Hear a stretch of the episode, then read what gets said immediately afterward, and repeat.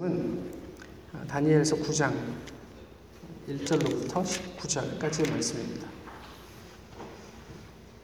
구약 성경 다니엘 9장 1절로부터 19절까지의 말씀입니다.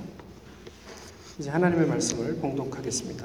메대 족속 어, 아하수에로의 아들 다리오가 갈대아 나라 왕으로 세움을 받던 첫 해, 곧 그 통치 원년에 나 다니엘이 책을 통해 여호와께서 말씀으로 선지자 예레미야에게 알려주신 그 연수를 깨달았나니 곧 예루살렘의 황폐함이 70년 만에 그치리라 하신 것이니라.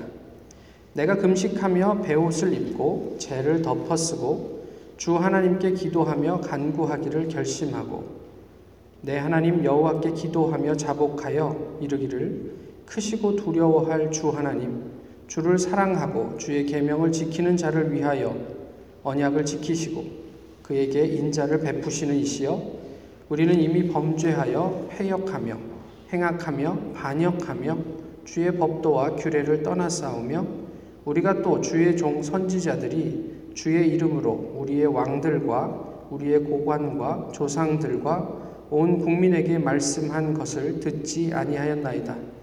주여 공의는 주께로 돌아가고 수치는 우리 얼굴로 돌아옴이 오늘과 같아서 유다 사람들과 예루살렘 거민들과 이스라엘이 가까운 곳에 있는 자들이나 먼 곳에 있는 자들이 다 주께서 쫓아내신 각국에서 수치를 당하였사오니 이는 그들이 주께 죄를 범하였음이니이다.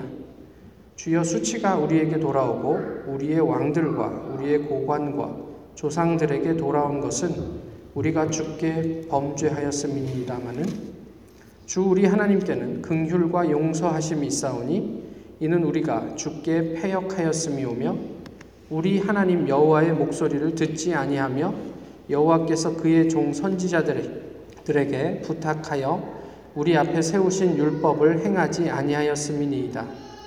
온 이스라엘이 주의 율법을 범하고 치우쳐 가서 주의 목소리를 듣지 아니하였으므로 이 저주가 우리에게 내렸으되 곧 하나님의 종 모세의 율법에 기록된 맹세대로 되었사오니 이는 우리가 주께 범죄하였음이니이다. 주께서 큰 재앙을 우리에게 내리사 우리와 및 우리를 재판하던 재판관을 쳐서 하신 말씀을 이루셨사오니 온 천하에 예루살렘에서 일어난 일 같은 것이 없나이다. 모세의 율법에 기록된 대로 이 모든 재앙이 이미 우리에게 내렸사오나 우리는 우리의 죄악을 떠나고 주의 진리를 깨달아 우리 하나님 여호와의 얼굴을 기쁘게 하지 아니하였나이다. 그러므로 여호와께서 이 재앙을 간직하여 두셨다가 우리에게 내리게 하셨사오니 우리의 하나님 여호와께서 행하시는 모든 일이 공의로우시나 우리가 그 목소리를 듣지 아니하였음이니이다. 강한 손으로 주의 백성을 애굽 땅에서 인도하여 내시고 오늘과 같이 명성을 얻으신 우리 주 하나님이여 우리는 범죄하였고 악을 행하였나이다. 주여 구하옵나니 주는 주의 공의를 따라 주의 분노를 주의 성 예루살렘 주의 거룩한 산에서 떠나게 하옵소서. 이는 우리의 죄와 우리 조상들의 죄악으로 말미암아 예루살렘과 주의 백성이 사면에 있는 자들에게 수치를 당함이니이다. 그러하온즉 우리 하나님이여 지금 주의 종의 기도와 간구를 들으시고 주를 위하여 주의 얼굴빛을 주의 황폐한 성소에 비추시옵소서. 나의 하나님이여 귀를 기울여 들으시며 눈을 떠서 우리의 황폐한 상황과 주의 이름으로 일컫는 성을 보옵소서. 우리가 주 앞에 간구하옵는 것은 우리의 공의를 의지하여 하는 것이 아니요 주의 큰 긍휼을 의지하여 함이니이다. 주여 들으소서 주여 용서하소서. 주여 귀를 기울이시고 행하소서. 지체하지 마옵소서. 나의 하나님이여 주 자신을 위하여 하시옵소서. 이는 주의 성과 주의 백성이 주의 이름으로 일컫는 바 됨이니이다. 아멘.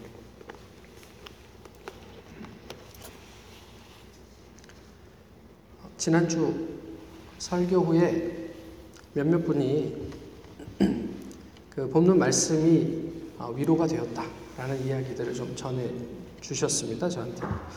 그냥 무엇이 위로가 되었을까라는 생각을 하다가 아마 다니엘도 하나님의 뜻을 분별함에 있어서 실수 내지는 실패를 할 수 있었구나 라는 것이 좀 위로가 되지 않았을까 뭐 이런 생각을 해 보았습니다. 아, 얼마 전에 청년들하고 이제 묵상을 하고 또 저의 삶의 자리에서 어, 저와 관련된 이런저런 생각들이 많았습니다. 제 모습을 돌아보니까 이게 뭐 이만저만 그 부족한 게 아니에요. 그래서 고민이 되는 거죠. 참 부족하다. 그런데 또 생각은 이내 그 우리 사도 바울에게 미칩니다. 사도 바울은 얼만큼 완벽했을까? 정말 그는 한치의 어떤 의심도 없이 하나님 앞에서 어떤 그런 그 믿음을 가지고 늘 하나님과 더불어 동행하면서 그렇게 온전한 뭐좀 좀 지나치게 표현하면 완벽한 신앙인의 모습을 보이면서 사역을 했을까? 근데 가만히 바울의 일생을 좀 보니까요. 바울도 그렇게 이렇게 순탄하지만은 않았던 것 같아요. 첫 선교 여행에서 함께 그 선교 여행을 하기로 하고 떠났던 마가와 싸우고 헤어져야 됐고 또 그 마가가 다시 팀에 합류하는 것 때문에 바나바와 또 막 입씨름을 해야 했고 또 그의 어, 개인적인 삶에 있어서도 끊임없이 그가 스스로 고백하듯이 내가 어느덧 어, 율법 아래 매여 있는 죄 아래 매여 있는 참 못나고 죄인이구나라는 것들을 어, 탄식하고 있는 모습들을 성경에서 보게 되죠. 지난주에도 말씀을 드렸지만 어, 로마서 7장에서 오호라 나는 곤고한 사람이로다. 이 사망의 몸에서 누가 나를 건져낼까? 라는 바울의 탄식은 정말 어, 저에게는 적지 않은 위로가 되었던 한마디였습니다. 그리스도인 됨을 어, 생각할 때마다 어, 설교학 시간의 그한 어, 장면이 떠오릅니다. 저희 설교학 교수님이 굉장히 그 뭐죠? 그 권위적인 분이셨거든요. 그래서 까불지 마라. 겸손하게 사역해라. 뭐 이런 말씀을 많이 하셨는데 너네가 정말 좋은 설교자가 되고 싶냐? 그러면 먼저 학자가 되라. 너희가 정말 좋은 학자가 되고 싶으냐? 그러면 먼저 좋은 신앙인이 되어라. 너네가 좋은 크리스찬이 되고 싶다면 먼저 좋은 인간이 되어야 할 것이야. 인간이지 않은 사람이 좋은 설교자는 될 수 없어. 뭐 이런 말씀을 하셨죠. 그렇게 보면 공동체를 생각할 때 어쩌면 이 공동체는 그런 불완전한 사람들의 연합이 아닐까 이런 생각을 해보게 돼요. 그러니까 서로가 서로에게 완전한 존재로 서 있는 것이 아니라 각자 나름 가지고 있는 어떤 그런 연약함과 부족함 속에서 하나님과의 만남을 통해 서로가 합력하여 그 연합의 자리로 또 온전함의 자리로 나가는 것이 공동체가 아닌가 싶은 거죠. 오늘 본문에서도 그런 이야기들을 조금 하고 있지만 아, 부모님의 죄를 회개해 보셨습니까? 제가 말씀을 준비하면서 아, 우리 부모님의 회개해야 할 죄가 뭘까? 혹시 세금을 포탈하신 적은 없으셨을까? 뭐 이렇게 뒷돈 주고 하고 싶은 일을 이렇게 하게 했던 어떤 그런 일은 없었을까? 뇌물이죠. 뭐 이런 생각들을 하는데 도대체 그럼 난 무엇을 회개하고 있나? 이런 생각을 하게 됩니다. 정말 이런 하나하나의 죄를 내가 대신 부모님 대신 회개하는 것이 부모를 위한 회개인가? 조상을 위한 회개인가? 이런 생각을 하게 됐죠. 제가 종종 제 말씀을 나누는 이야기인데 2000년에 어, 독일에 있을 때 그 아시다시피 독일은 일요일 날은 모든 그로서리가 법적으로 문을 닫게 되어 있습니다.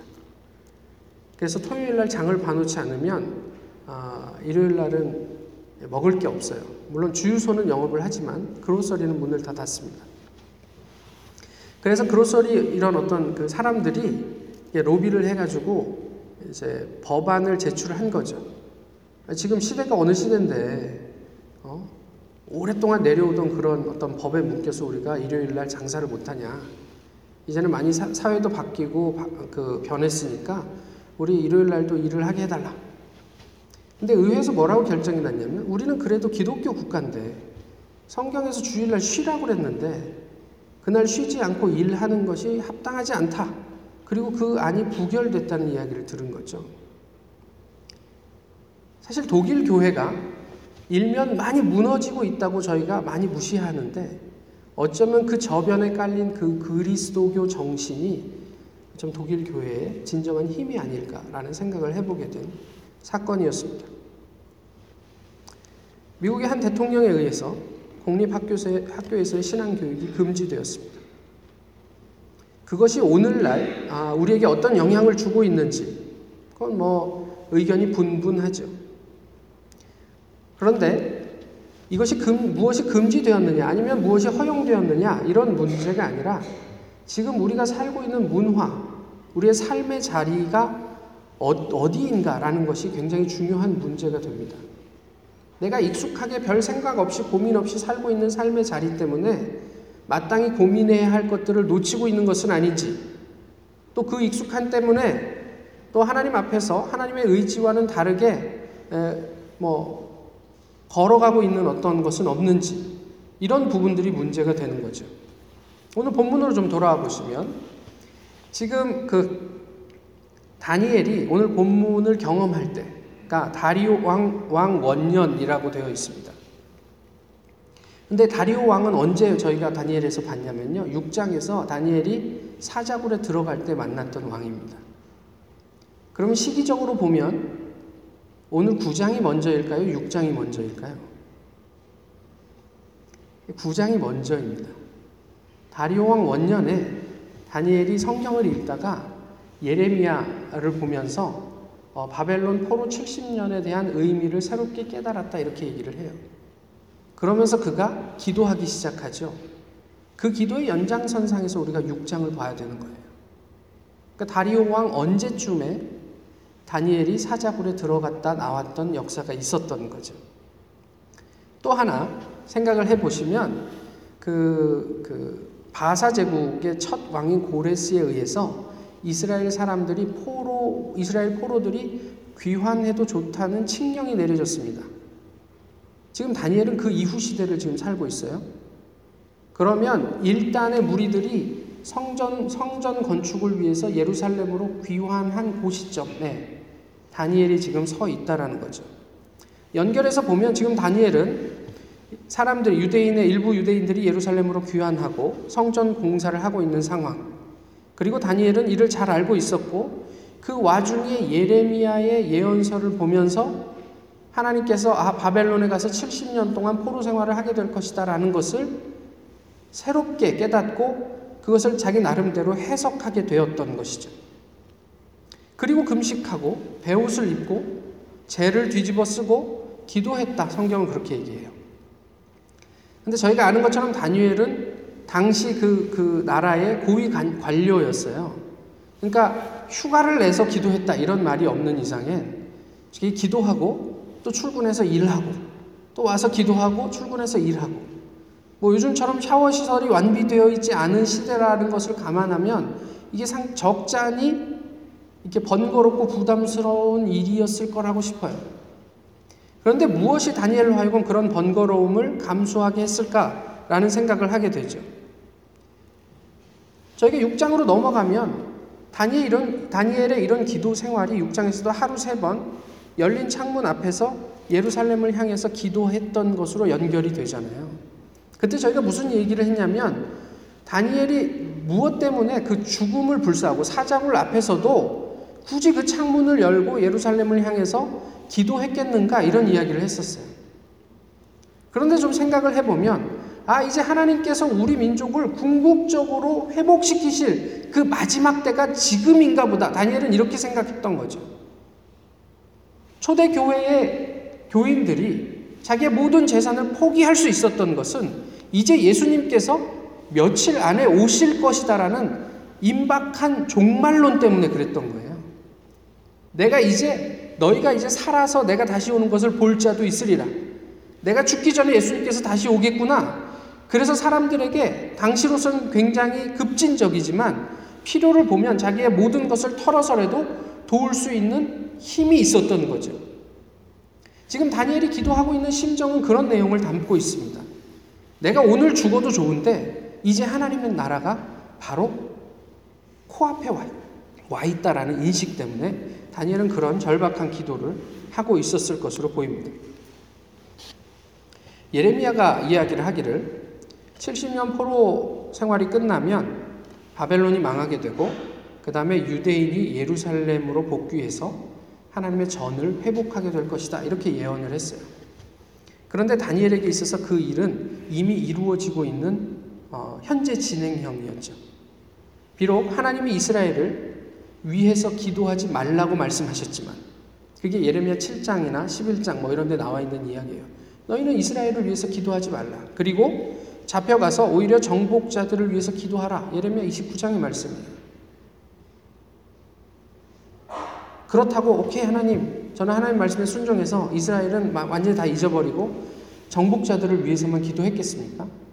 아니요 예레미야는 아니 그 다니엘은 그럼에도 불구하고 유대인들을 위해서 포로 생활하고 있는 자기 동족을 위해서 끊임없이 기도했을 거란 말이죠.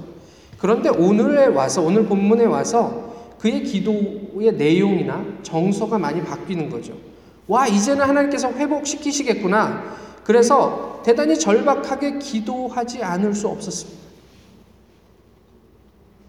그 하나님의 회복에 대한 기대도 적지 않았을 거예요. 그런데 다니엘이 무엇을 가지고 기도를 하기 시작하냐면 요즘 유행하는 단어이죠. 이 적폐를 자기의 것으로 다 뒤집어 쓰고 기도하기 시작합니다. 이제까지 켜켜이 쌓인 우리 조상들의 죄, 잘못된 관행, 하나님 앞에서의 범죄를 마치 자기의 범죄인 양 뒤집어 쓰고 하나님 앞에 회개하기 시작한 거예요. 4절에서 19절은 그런 다니엘의 회개와 중보를 이야기를 하고 있습니다. 말씀드렸지만 예루살렘을 향해서 열린 창문 아래서 하루에 세 번 드렸던 기도의 한 부분을 담고 있지 않을까 싶어요. 특히 다니엘은 하나님의 그 히브리어로 헤세드, 인자하심에 호소하고 있습니다. 그게 4절의 말씀이고 그 뒤에 나오는 내용이기도 한데요. 과거의 언약을 우리의 죄악에도 불구하고 용서해 달라고 기도하는 거예요. 하나님은 인자하신 분이 아니십니까? 우리가 회개하오니 또 여기에는 그, 그 솔로몬이 성전을 낙성 성전 낙성식을 할 때 한 기도하고도 연결이 되는데 어쨌든 우리가 있는 곳에서 회개하면 하나님께서 우리의 죄를 사하시고 우리를 회복시켜 주십시오. 그 기도를 지금 다니엘이 하고 있는 거죠. 죄의 내용을 보시면 5절과 6절에 나와 있는데 우리가 범죄하였습니다. 우리가 패역했습니다. 우리가 행악했습니다. 반역했습니다. 주의 법도와 규례를 떠났습니다. 6절은 무엇이라고 얘기하냐면 왕과 고관과 조상들과 온 국민이 하나님의 말씀을 듣지 않았습니다. 이렇게 이야기하고 있어요. 분명한 하나님의 뜻이 우리에게 아, 계시되었는데 온 국민을 포함해서 지도자들조차도 하나님의 말씀에 귀 기울이지 않았다. 다시 이야기를 하면 다니엘이 무슨 기도를 하고 있는 거냐면 그 죄가 누구의 책임이 아니라 바로 우리의 문화 속에서 켜켜이 쌓인 나 자신, 아니, 우리의 죄였음을 인식하고 있는 기도예요. 너는 죄 지었으니까 너는 벌 받아도 되지. 이게 아니고, 그렇게 그 사람이 드러날 수밖에 없었던 것은 우리가 가지고 있는 적폐 때문이다. 우리가 가지고 있는 그런 하나님으로부터 멀어지는 자연스러운 문화 때문이다라고 이야기를 하는 거죠. 그런데 한번 생각을 해보시죠. 누가 그런 회개를 할 수 있겠습니까? 저희가 언제 한번 내 옆에 있는 사람의 죄를 부여안고 나의 죄인 것처럼 회개해 본 적이 있습니까? 저는 가만 보니까 저희 부모님을 위해서도 회개해 본 적이 없는 것 같아요. 또 이런 말씀을 읽을 때마다 아, 그래도 우리 교회를 회개합니다. 이런 기도를 형식적으로는 했을지 모르겠는데 정말 다니엘이 가졌던 그런 절실함으로 누군가를 회개했다? 이런 기억이 별로 없는 거죠. 아마 다니엘에게도 이것은 본인을 포함해서 대단히 소수의 경험이 아니었을까 싶어요. 그런데 여기에서의 한계가 하나 있는데 그게 뭐냐면 다니엘이 대표하고 있는 공동체는 이스라엘에게 국한되어 있었다는 거예요. 다니엘의 한 회개의 기도를 이게 4절에서 15절까지의 내용인데요. 좀 요약을 해보면 먼저 다니엘은 자신과 유대인 전체를 위한 회개를 합니다. 그 다음에 바벨론 포로 70년은 이스라엘의 죄에 대한 하나님의 심판이었음을 고백해요. 그리고 죄를 어떻게 본인이 식별했냐라고 했을 때 그 기준은 하나님의 말씀에 있었어요. 하나님의 말씀에서 새롭게 깨달았다고 얘기를 하죠. 그리고 참회는 이스라엘이 새롭게 되는데 가장 먼저 해야 하는 단계임을 인식하고 있어요. 그래서 그는 이렇게 간절하게 기도하고 있었던 것 같습니다. 그 다음에 이제 16절에서 19절은 이제 분위기가 좀 바뀌어서요. 하나님께 탄원합니다. 우리를 좀 용서해 주십시오. 이런 내용이 거기에 들어 있거든요. 그것을 또 보시면 하나님 중심이에요. 이것을 회복하실 수 있는 분이 하나님이다. 이렇게 고백을 하는 거예요. 우리가 이 처지에 떨어진 것도 하나님 때문이었고 이것을 회복하게 하시는 일. 그래서 하나님의 의도와 그 하나님의 영광에 초점을 맞추고 하나님께 간구하고 있죠. 하나님의 정의와 공의를 이야기합니다. 우리가 억울하게 이 처지에 있고 하나님께서 잘못하셨다 이런 게 아니라 하나님은 그렇게 하실 수밖에 없었습니다. 우리의 죄과를 보니 그럴 수밖에 없었네요. 하나님은 의로우신 분입니다. 그렇지만 인자와 은혜와 긍휼과 자비가 풍성하신 하나님, 우리를 좀 용서해 주십시오. 이런 내용으로 이루어져 있습니다. 그리고 20자, 20절에서 27절은 지난주에 예, 말씀을 나누었죠. 아까 말씀드렸듯이 다니엘이 기도하고 있는데 그 한계는 뭐냐면 이스라엘 공동체예요. 근데 하나님께서는 가브리엘을 보내셔서 다니엘의 그 오해를 풀어주셨단 말이에요. 협소한 세계관을 하나님의 세계관으로 확장시키기 위해서 하나님은 굳이 천사 가브리엘을 다니엘에게 보내주셨다. 같은 역사 속에 있었는데 다니엘은 다른 의미를 가지고 하나님께 기도하고 있었고 하나님은 하나님의 의미를 다니엘에게 가르쳐 주셨다. 이렇게 얘기하죠. 여기서 특별히 주목해야 하는 게 뭐냐면 20절과 21절이에요. 읽어보시면 계속해서 다니엘이 기도하고 있음을 강조하고 있습니다. 다니엘은 끊임없이 기도하는 사람이었음을 강조해요. 사실 이게 구장의 가장 중요한 핵심이 아닐까 싶어요. 기도하는 한. 다니엘 6장도 다니엘의 그런 모습들을 보여주고 있습니다. 다니엘은 이스라엘의 회복에서 하나님 나라의 완성을 이해하게 됩니다. 그가 잘못된 해석을 가지고 있는 것이 문제가 아니에요. 그가 기도하고 있느냐 하는 게 문제예요. 기도하고 있으면 하나님께서 그것을 바로 잡아 주실 수 있다는 거죠. 거기에서 하나님 나라를 더 확장해서 볼 수 있는 안목과 깨달음이 생겼음을 성경이 가르쳐 주고 있죠. 비로소 하나님과 같은 의미를 깨닫기 시작합니다. 본문을 통해서 공동체를 고민합니다. 다시 생각합니다. 어, 지난 한 주간 어, 많은 사람의 입에 회자된 목사님이 계세요. 제가 본명은 말씀드리지 않겠습니다만은 왜 그랬냐면 종교인 과세를 하려고 하니까 하나님께서 포항에 지진을 보내셨다 이렇게 얘기를 했어요.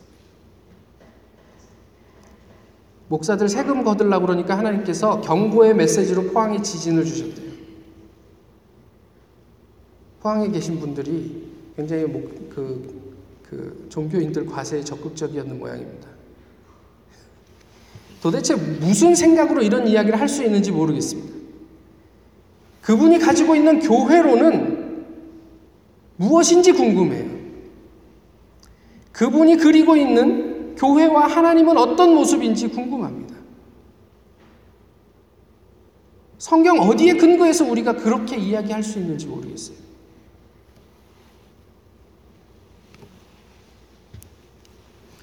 그런데 좀 생각해 보면 우리가 다 같이 교회 안에서 교회를 이야기하지만 그 교회는 저마다 다른 의미로 어, 이야기하고 있는 것 아닙니까? 혹시 그런 어떤 나만의 이해가 어, 더 성경적이고 신앙적이라고 생각하는 데서 자칫 하나님을 배제하고 있는 부분은 없는지 좀 두렵습니다. 얼마나 신앙적으로 들려요?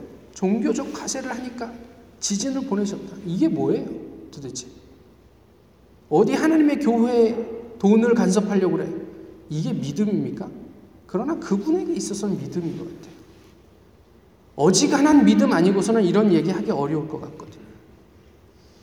혹시 그것이 하나님을 배제하는 일이 될까? 두렵습니다. 그분보다 우리가 의롭습니까? 그렇지 않아서 두렵습니다.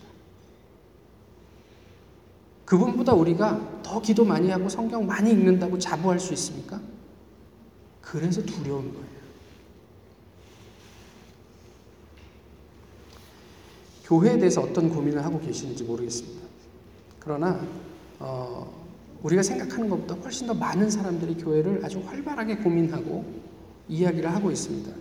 그 중에 약간 일부만 좀 어, 소개를 해드리면 아, 미국은 이미 1960년대부터 교회를 고민하면서 새로운 교회 운동에 대한 어, 활발한 이야기들 그리고 그런 운동들이 여러 개 나오고 있었습니다. 왜 그러냐면 1960년부터 교회에 출석하는 출석률이 아주 급격하게 감소했거든요. 하나의 예로 들면 20대의 경우를 보면 1957년에 51%에 달하는 20대 교회 출석률이 14년 만에 28%로 추락합니다. 그게 71년 얘기예요. 그럼 저희가 2017년을 살고 있는데 요즘 교회에 출석하는 20대는 몇 퍼센트가 될까?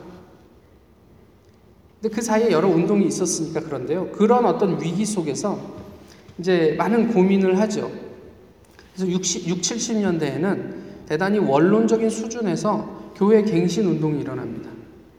그래서 뭐 그 이제까지 해왔던 평신도 사역 소그룹을 강화하고 경건 생활과 사회 정의를 강조하는 수준의 되게 원론적인 차원의 교회 갱신 운동을 하지만 이게 별로 효과가 없어요. 7, 80년에 들어와서 맥가브란이 리드하는 주도하는 교회 성장 학 이게 공전의 히트를 칩니다. 그래서 사실 지금 한국에 있는 대형 교회들, 현재의 대형 교회들은 이, 이 이론의 영향을 많이 받았어요. 그 중에 대표적인 이론이 뭐냐면 동질 집단 이론이에요. 그래서 나랑 수준이 비슷한 사람하고 모이면 교회가 부흥한다는 거죠. 그래서 교수가 모이는 교회는 어, 박사학위 가진 사람들만 모이게 하라. 그게 불편한 사람들은 좋은 말로 그 다른 교회를 소개해 줘라. 이게 대표적인 이론이에요. 그렇게 해서 성공한 교회들이 또 뭐 있죠. 그런데 이게 시간이 지나면서 영혼을 구원하기 위한 목적에서 교회를 수적으로 불리기 위한 목적으로 이게 변질이 되면서 이게 한풀 한 이제 한물 가지 가게 돼요. 80년 90년대 저희가 이제 알고 있는 구도자 예배 운동이 붐을 탑니다. 그래서 뭐 윌로우 크릭 새들백 교회. 그래서 교회 이런 거 다 없앴죠. 그리고 교회를 극장처럼 무대로 만들고 거기에서 젊은 청년들이 듣기 편안한 어떤 그런 내용의 설교. 그 다음에 뭐 연극. 그 다음에 콘서트를 방불케 하는 찬양. 뭐 이런 것으로 사람들에게 접근을 합니다. 대성공으로 보였는데 시간이 지나면서 이것도 역시 본질을 상실하게 되고 어, 이 윌로우 크릭의 빌 하이블스 목사님이 자신의 교회 목회 뭐 몇 년을 돌아보면서 나는 완전히 실패했다 이렇게 선언하기에 이르죠. 최근에는 어떤 운동이 있는지 아십니까? 최근에 두 가지 대표적인 교회 운동이 있는데 하나는 이머징 철치고요. 다른 하나는 미셔널 철치. 이머징 교회. 이거는 이제까지 교회의 어떤 딱딱함, 화석화된 교회의 모습들에 반발해서 나온 굉장히 레디칼한 운동이에요.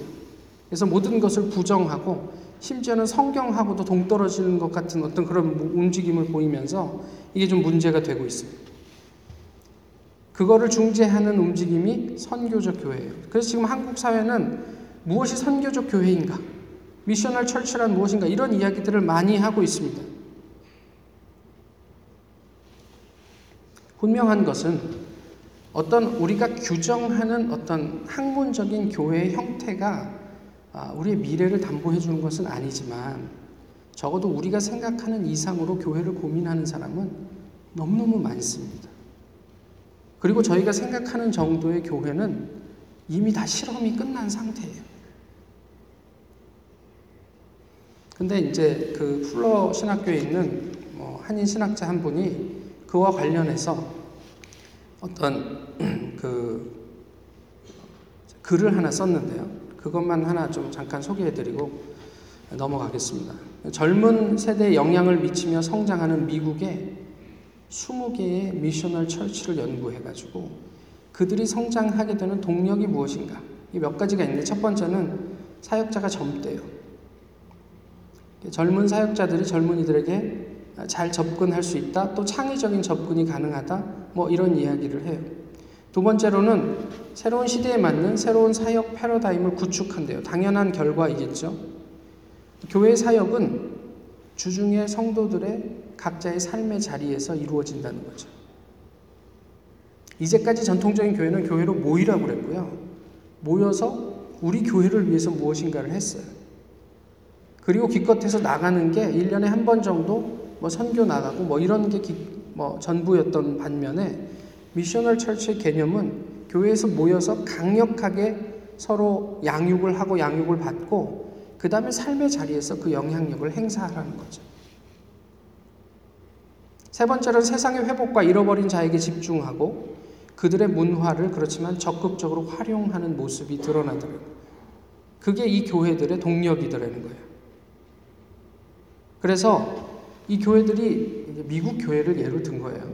한국 교회는 이럴 만한 교회들이 없는 것 같고 미국 교회의 경우 이런 경우에 교회의 모습이 어떻게 움직여 가는지 봤더니 멀타이 에스닉 그리고 멀타이 제너레이션으로 움직여 가더라는 거예요. 그래서 모든 세대가 같이 예배를 드리고 함께 움직이고 그 다음에 다양한 사람들이 모여서 함께 하나님을 찬양하고 여기에 중요한 전제가 있는데요. 아주 강력한 제자 훈련과 또 예배가 있어요. 그 안에. 그래서 예수의 삶과 사역이 교회 공동체의 기준이 되고 그것에 의해서 굴러가는 교회라는 거죠. 젊은 청년들이 예수님에게 실망한 게 아니라 화석화된 교회에 실망했다. 이렇게 분석하는 거예요. 마지막으로 협력과 동력이 아주 중요한 동력이에요. 이건 무슨 얘기냐면 지난주에 얘기했던 그, 그 하나님의 공교회 개념이에요. 한국 교회의 가장 큰 문제가 뭐라고 생각을 하십니까? 뭐 여러 가지가 있겠지만 저는 개인적으로 개교회주의가 아닐까 싶어요. 남들 교회 어떻게 되든 우리 교회만 잘 되면 돼. 그런데 지금 미국에서 잘 나가는 교회들은 건강한 교회들 몇몇은 우리 교회가 지금 여기에 모여 있는 우리 교회가 아니라 하나님의 교회들은. 그래서 필요가 있으면 교회를 교회 인력을 누구에게든 이렇게 지원해 줄 수 있는 마음. 그래서 우리가 함께 그것을 이루어 가자는 마음. 근데 이 타운에도 그런 마인드를 가진 미국 목사님들이 몇몇 계신 것 같아요. 그냥 전에 듣는 소리로 그렇다는 거죠. 혹 우리가 생각하는 교회와 좀 다른 의미의 교회들이 지금 논의되고 있는 것은 아닌지 모르겠어요.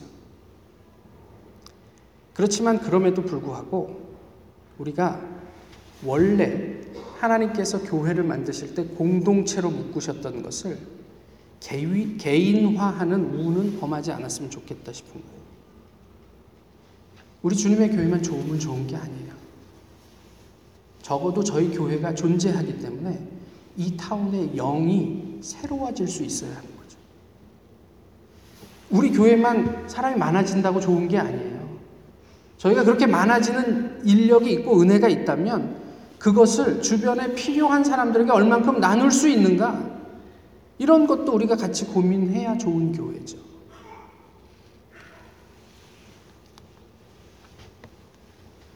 어디에서부터 다시 시작하면 한국 교회가 회복할 수 있을까?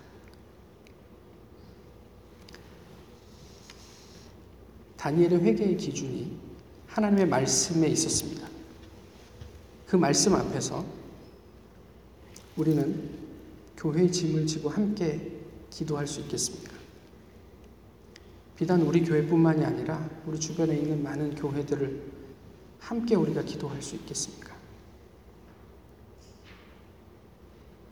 내가 회개하는 것은 지금 옆에 있는 사람보다 내가 의로워서가 아니라 하나님의 말씀을 진지하게 받아들이기 때문이지 않습니까?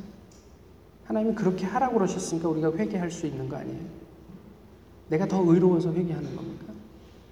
내가 더 의로워서 그를 위해서 뭔가를 하는 겁니까? 그렇게 저희가 하나님의 말씀을 사랑하지만 혹 다니엘처럼 그 말씀을 오해하거나 하나님의 의도와는 다른 의미로 이해할 수 있다고 해도 우리가 기도의 자리에 있는 한 하나님을 갈망하는 한 하나님 우리에게 가브리엘과 같은 사람을 보내주실 것입니다. 그리고 하나님의 의도를 의지를 분명하게 말씀해 주실 거라는 거죠. 거기에서 우리는 다시 하나님의 나라를 꿈꿀 수 있습니다. 거기에서만 우리는 다시 새로운 공동체를 소망해 볼 수 있지 않을까 싶어요.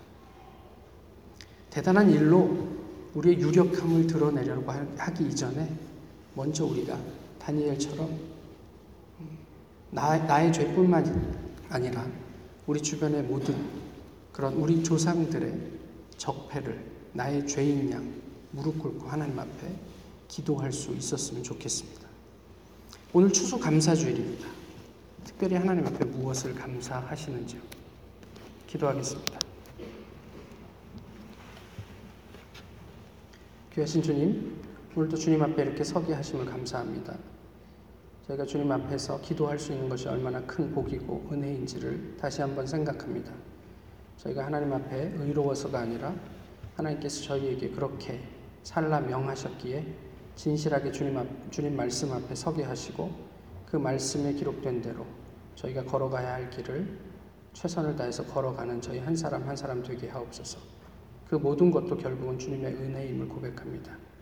주님 앞에 감사하는 계절, 주님께서 이만큼 저희를 인도하시고 도와주심에 감사하고 그 안에서 저희가 온전한 공동체를 이루어 갈 수 있도록 주님 지키시고 인도해 주시옵소서. 예수 그리스도의 이름으로 기도하옵나이다. 아멘.